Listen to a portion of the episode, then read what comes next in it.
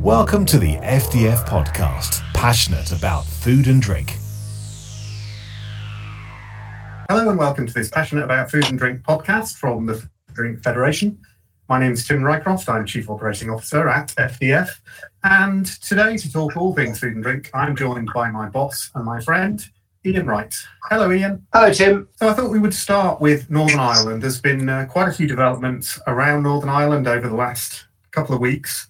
And in particular, we've seen this fascinating move by the UK government to extend unilaterally the grace periods that applied to trade going from Great Britain to Northern Ireland following Britain's exit from the transition period on the 1st of January. Some of those grace periods were imminently due to expire. They were periods that allowed for uh, uh, less notification, pre notification of trade, less paperwork, avoiding some checks. And there was a great deal of concern, I think, in food and drink circles that when the grace periods expired, the additional trade friction that would be the result of that would cause serious problems of supply into Northern Ireland. Now, of course, the Northern Ireland Protocol, a separate treaty negotiated alongside the Trade and Cooperation Agreement, has in it mechanisms by which the UK government and the EU are supposed to resolve these kind of issues, and they are supposed to be done collaboratively. So the fact that the government has chosen to do this unilaterally uh, without uh, asking the EU, if you like, for permission to do so is a fascinating development. And indeed, as we speak, we expect that the EU will at least formally begin proceedings against the UK government for not following the terms of the Northern Ireland Protocol. So there are some fascinating things going on that are driving these kind of behaviours. And of course, the key parties are the UK government, the Irish Republic government, and the remainder of the EU member states. And I know that you talk frequently to representatives of all three of those parties. I'd be really interested to know what your take is on this action from the UK government, what you think it heralds in terms of potentially a different approach to Northern Ireland uh, from this government, and how you see some of these moves playing out over the next few weeks. Well, I think it is a very important part of the puzzle that we that confronts us. If if the immediate future for food and drink is going to be defined by the recovery from COVID, the UK EU relationship and the question of what happens to food supplies to Northern Ireland, I think uh, this will be one of the most immediate parts of uh, of that puzzle that we have to solve. I also think it's one of the most intractable. Uh, there's a very interesting article actually on uh, the Conservative Home website. I think we should probably refer to it as the authoritative co- Conservative Home website, um, with an analysis of the government's uh, potential change of strategy on this issue. And I think I think it does seem that Lord Frost uh, heralds a uh, decision. Lord Frost's appointment heralds a different uh, track for this relationship and probably a more confrontational track. It's clear that many, many Conservatives and many Democratic Unionists believe that the Northern Ireland Protocol, as signed by the Prime Minister last autumn, is fundamentally flawed their difficulty in reforming it is that it is now an international treaty with all sorts of obligations under international law. And what we're going to see in the next few days, I suspect, is the government held to account on under international law for what is described in a rather pompous word as an abrogation of the treaty. Um, and that has with it all sorts of potential sanctions.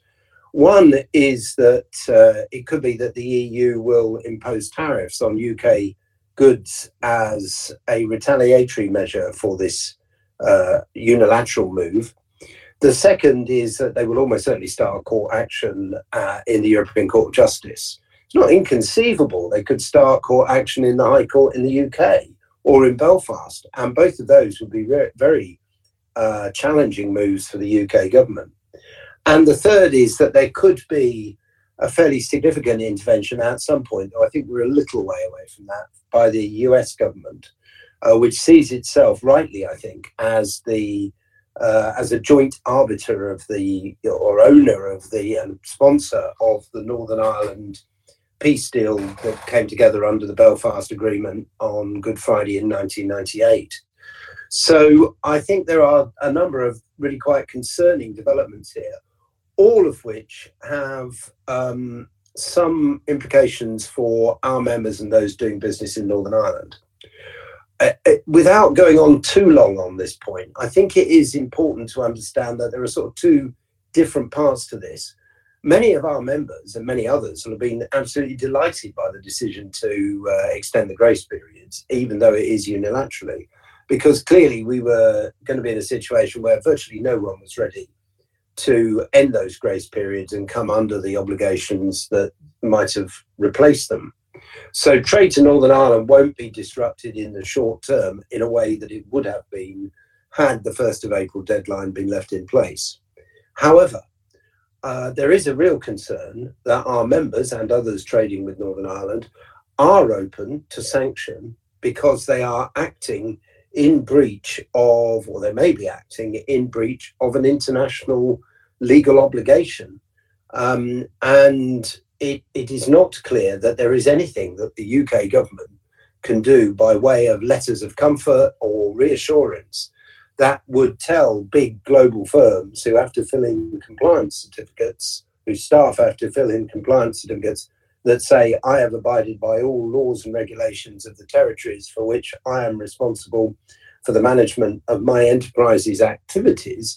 It's not at all clear that anybody uh, who fills those in can do so uh, with a clear conscience if the UK government is found to be acting uh, against international law. And that might have quite profound implications for big American and big European and big global companies trading in Northern Ireland. So, as things stand, the, the conservative opinion that you referred to seems to pretty much be focused on the idea that the EU, in negotiating the Northern Ireland Protocol, was really too protective, overly protective of the single market, because the risk of things that don't meet their standards crossing the border from Northern Ireland into the Republic of Ireland and therefore as a kind of backdoor into the whole of the EU to them seems extraordinarily small given that at the moment at least British food standards are precisely aligned with those of the EU. Presumably that argument starts to erode as and when we start to diverge. Yes, and that is, I think, one part of the uh, reason for the EU's adherence to the protocol. Uh, there are others, uh, but that is a legitimate. That one is a legitimate uh, point of debate. Um, the others, though, are kind of more difficult for the UK government. The first and absolutely fundamental point is that the Prime Minister signed up for this treaty. It is international law. And instead of breaking it, uh, we should be trying to change it by negotiation. There's a joint committee which is there to make it work. Um, and that would seem to be the logical place to start. I mean, I'd contrast this attitude to international law with the way that we are extremely active on behalf of um, uh, Nazanin Ratcliffe in Iran, rightly so. We're very upset about the way that the Chinese government is treating Hong Kong citizens, rightly so. And we're very, very angry about the way that the government in Myanmar is behaving, rightly so. All of those are under international law too, and you can't pick and choose. So that's my, my first point. The Prime Minister signed up for this. The second point is I think it does misunderstand the Conservative position, misunderstands the attitude of the EU, both to the single market and to Northern Ireland. On the single market, it is the jewel in the crown as far as EU members are concerned of the Union. It's also worth remembering that it is entirely a British creation. It was Lord Cockfield who was the commissioner, and Mrs. Thatcher's idea that the single market should exist. It is Mrs. Thatcher's greatest legacy to the world, as far as many are concerned. So it is hugely ironic that the Thatcherite successors in the Conservative Party are against it or don't see its value. And I imagine that the Iron Lady would be uh, wagging an extremely angry finger at some of the people who say such things about the single market, were she still to be here. Uh, the third thing, though, and I think this is probably the most important actually, is that the EU regards itself as equally responsible for Northern Ireland because it is acting on behalf of, as it sees it, uh, its member country, the Republic, which, let's not forget, has a constitutional claim on the six counties. Um, and so these are very difficult and tricky and potentially murky waters. And as someone whose dad was blown up by the IRA in 1974, when he had absolutely nothing to do with the conflict, fortunately he survived, but that wasn't anything to do with that was dead lucky. Um, I take a very clear view that any return to violence is absolutely to be avoided at all costs. And I don't think uh, any of our members would take a different view. So I suppose the final question on, on this one would be to what extent do you see a read across between the evolving trading terms across the Irish Sea and the opportunity to evolve trading terms across the Channel and the North Sea? Well, there's undoubtedly some uh, relationship, I think. So, if we could, through negotiation and probably a bit of shouting at each other, get the GB-NI relationship to a better place in terms of practicality, there are almost certainly some consistencies that could be delivered to the uh, UK EU uh, relationship. And there's definitely some opportunity to improve both of those two different trade flows. But the trouble is, at the moment, the language is so shouty and the positions are so entrenched that it seems difficult to believe that the uh, the two parties can reach any kind of accommodation unless it's by some form of international arbitration. I mean, you would not want to be, would you, stuck in a lift with David Frost and uh, one or other of the senior figures in the EU, because you just know that they would start shouting at each other uh, within about 15 seconds. And it does seem that that relationship, all the frustrations, all the imperfections on both sides have sort of surfaced. And it, this is this is a moment where the recriminations are going to flow for many, many months, I think, until something happens that jolts both parties out of them.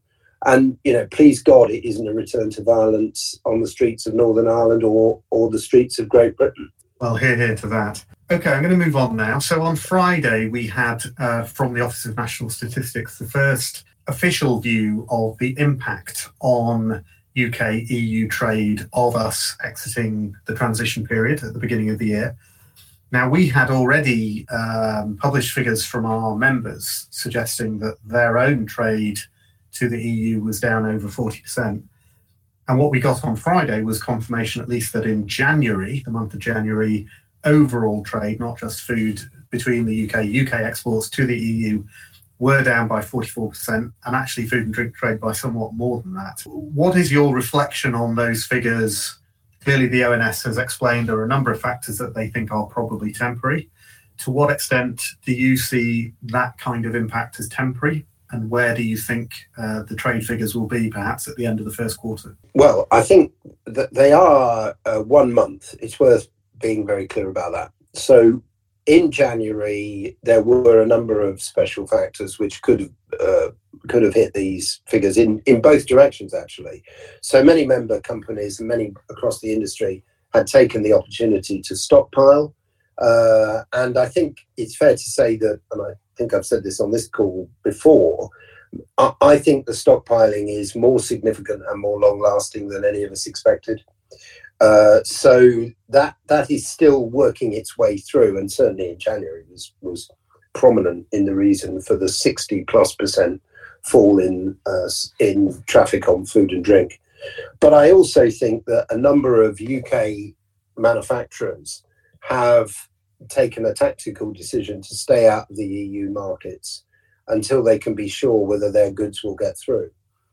Now, that uh, it's not clear how much improvement there is in the ability of UK suppliers to get their products through into the EU uh, over the last three, two, three, two and a half, three months. We know many of our members are seeing a, a bit of an improvement in getting stuff through, but we also continue to hear reports of inconsistent application of uh, of, of checks and regulations by different EU border posts. I guess that's inevitable and it's probably been experienced by all third parties, uh, all third countries over the last 40 years. Um, we also hear that the time taken and the costs of the bureaucracy in order to get those checks properly navigated is proving prohibitive for many players to participate in the EU market. And then uh, alongside that, we hear that many hauliers are reluctant to come to the UK from the EU uh, because they're worried about cost and delay and potentially the viability of those journeys. Now, that's a big problem because the UK has a significant shortage of hauliers, and EU hauliers play an important role, not just in UK EU trade, but in moving product around the UK.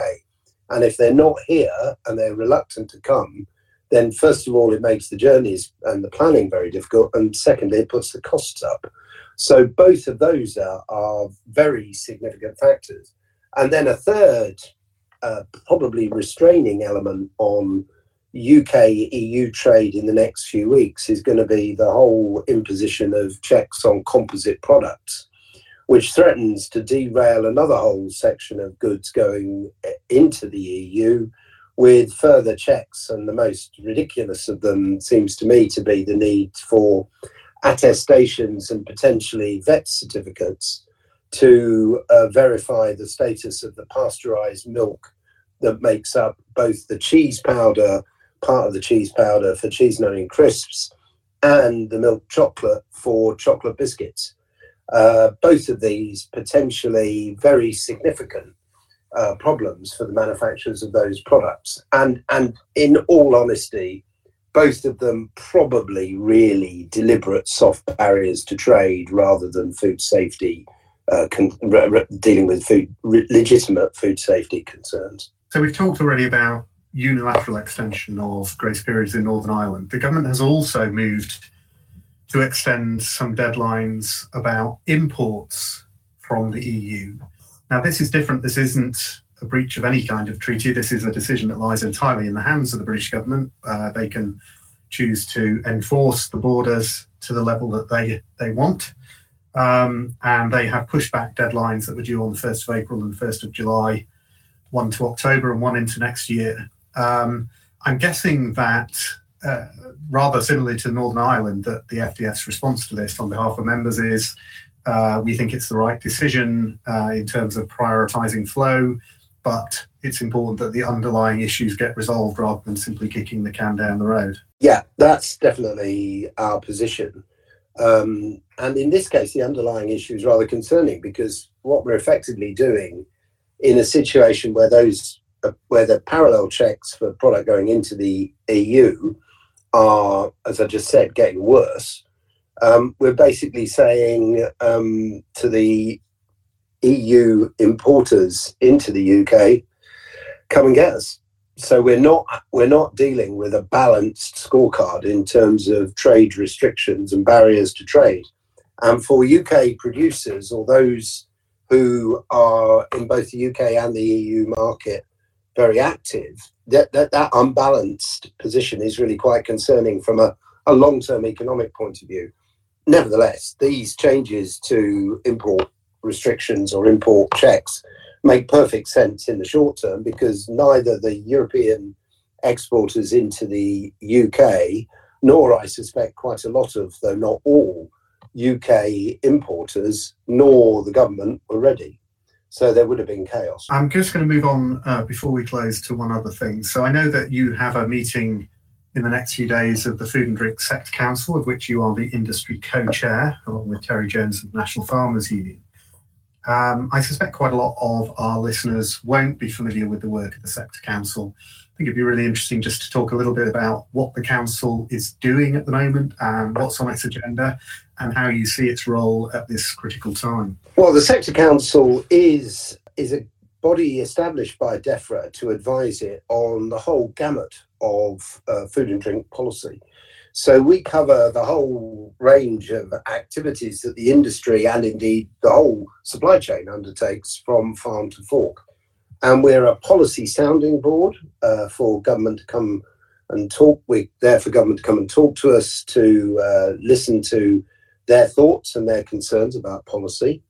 Uh, we offer quite detailed recommendations on particular parts of the industry. And for example, we've already done two very, very detailed reports, very well, well received reports on uh, skills across the industry and on agricultural productivity. And we've done a, a very short report on the recovery from COVID. That was written last summer, and government adopted all but about three of the recommendations within five minutes of the report's publication. And I think at least two of the three that it didn't adopt instantly, it's already uh, subsequently adopted. So we're quite influential, I think. Our membership is made up of, of uh, representatives, uh, though, as individuals. So nobody is there as the representative of the FDF or the representative of Nestle. But we have a cross section of, of uh, the CEOs of big firms, and many of them are members. We have other industry, um, I think the term is big bigwigs, and we have a lot of other players in the industry. So we have uh, we have the president of the NFU, but we also have uh, representatives of small businesses. We have representatives of the local enterprise partnerships, and we uh, also have uh, three representatives of the devolved administrations. Uh, we're all we're, the, the meetings are attended by a, an army of civil servants and government agencies. So we bring together DEFRA, uh, represent uh, civil servants from DEFRA, from DIT, from the business department, from the Department of Health and Social Care, and from the relevant departments across the devolved administrations in Wales, Scotland, and Northern Ireland. Uh, we're chaired, as you say, by Terry Jones and myself as industry co chairs, and by David Kennedy, the most senior civil servant uh, dealing with food in DEFRA. Uh, we have regular attendance uh, from the Secretary of State, George Eustice, and from uh, his deputy, Victoria Prentice. And we also have welcomed other ministerial colleagues including uh, Liam Fox, who was Department of International Trade's founding Secretary of State. And we have other ministers scheduled to join us over the meetings to come. So we are, I think, in the background, quite an influential and in, impactful group. Um, and we probably offer a more considered sounding board and uh, opportunity for input than some other uh, groups within the industry. So, a good example of where we will play a role is when Henry Dimbleby uh, produces his thoughts on the national food strategy. One of the bodies to which he will direct those thoughts is the Food and Drink Sector Council, and we have a working group chaired by our own Stefano Agostini, the, the chief executive of Nestle in the UK, which will offer a critique of Henry's thoughts and will uh, push that in the direction of DEFRA and others considering the strategy. And then uh, DEFRA will, I guess, consider all of that. And a white paper will emerge probably towards the end of this year or beginning of next, depending on when Henry's report emerges. And we will have played an important part in the consideration and evaluation of of the report and in the formulation of the national food strategy. So I think it's a very worthwhile body. Fantastic. Well, I'm sure that's something to which we'll return, and in particular to Henry Dimbleby's Part Two uh, report as an input to the national food strategy, which, as you say, we're expecting later this year. Ian, thank you very much indeed for your time today. Thank you to all of you for listening, and we look forward to being with you again in around two weeks' time. Thank you for listening to this FDF podcast. FDF is the voice of the food and drink industry, supporting our members with the expertise to develop, grow, and strengthen their business. To learn more about how we can help your business, contact us at members.inquiries at fdf.org.uk. There's no better time to become an FDF member.